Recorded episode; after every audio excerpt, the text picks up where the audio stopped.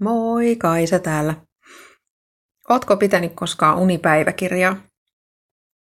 Mä oon pitänyt. Siitä on jo aika monta vuotta.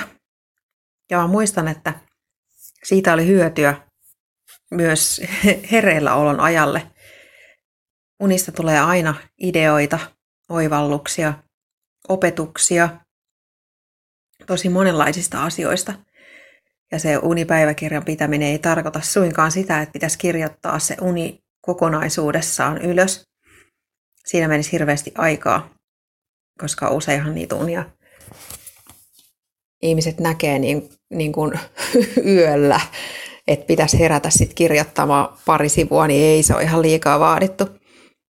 Vaan se toimii sillä tavalla, että ydinasiat siitä unesta kirjoittaa ylös niiden perusteella kyllä sen unen muistaa vielä aamulla ja luultavasti muutama päivä sen jälkeenkin ja halutessaan voisit kirjoittaa sitä tarkemmin ylös, jos tuntuu, että oli tärkeä uni.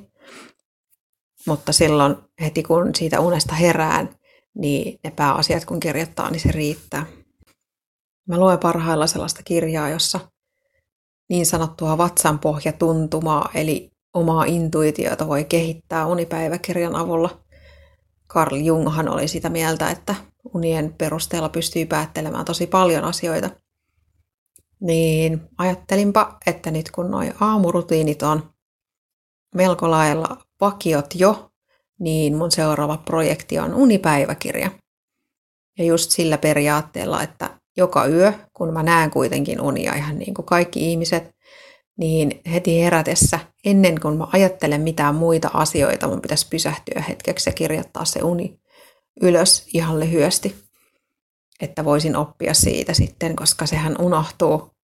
Mulla ainakin, kun mä herään, niin joo, mä tiedän nähneeni unta, mutta heti, jos mä ajattelen jotain muuta kuin sitä unta, niin mä en enää muista, mikä se oli. Mä muistan vaan, että jotain mä näin. Mulla taitaa olla yksi ainut uni, ei kaksi, kaksi koko mun iältä, jotka mä muistan melko tarkkaan tällä valveella ollessa. Toinen on mun pahin painajainen lapsuudesta ja toinen sitten uni, josta mä kirjoitin tarinan. Se tarina ei sitten loppunut ihan samalla tavalla kuin se uni, mutta no, unet ei ole loogisia ja niistä on monesti vaikea kirjoittaa tarinaa. Ja sitten on tietysti tällaisia toistuvia unia, joissa on sama teema. Ja mä oon aina tosi onnellinen siitä, jos se teema-uni muuttuu johonkin suuntaan, koska mä tiedän, että mä oon päässyt silloin sen unen käsittelemästä asiasta siinä asiassa eteenpäin jollain tavalla. Esimerkiksi yhdessä vaiheessa uni, jossa mä etsin jotain, mä hukkasin jotain ja sitten mä etsin sitä – niin se muuttui silleen, että, että joo, mä e-, yhdessä, yhdessä vaiheessa sitä unta etsin kyllä, mutta myöhemmin siinä unessa se asia lakkas ahdistamasta, että sillä hukatulla asialla ei ollutkaan enää merkitystä. Ja muistan ensimmäisen kerran, kun mä heräsin tällaisesta unesta, niin mä tajusin, että no niin, nyt mä olen oppinut taas jotain.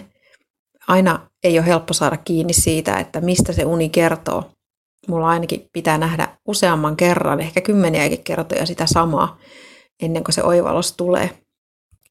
Mutta jos niistä tärkeistä unista jo siitä ensimmäisestä kerrasta kirjoittaisi jotain ylös, niin mä muistaisin, että mä oon nähnyt sitä unta ja tietäisin, että ahaa, että tämä teema toistuu. Sitten voi liittää siihen kalenteria tai kuun kiertoa tai jotain muita itselle olennaisia aikatauluja siihen, että jos se uni toistuu, niin missä, minkälaisessa yhteydessä.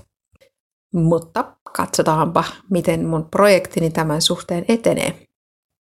Kerron sitten myöhemmin, miten kävi. Nuku säkin hyvin.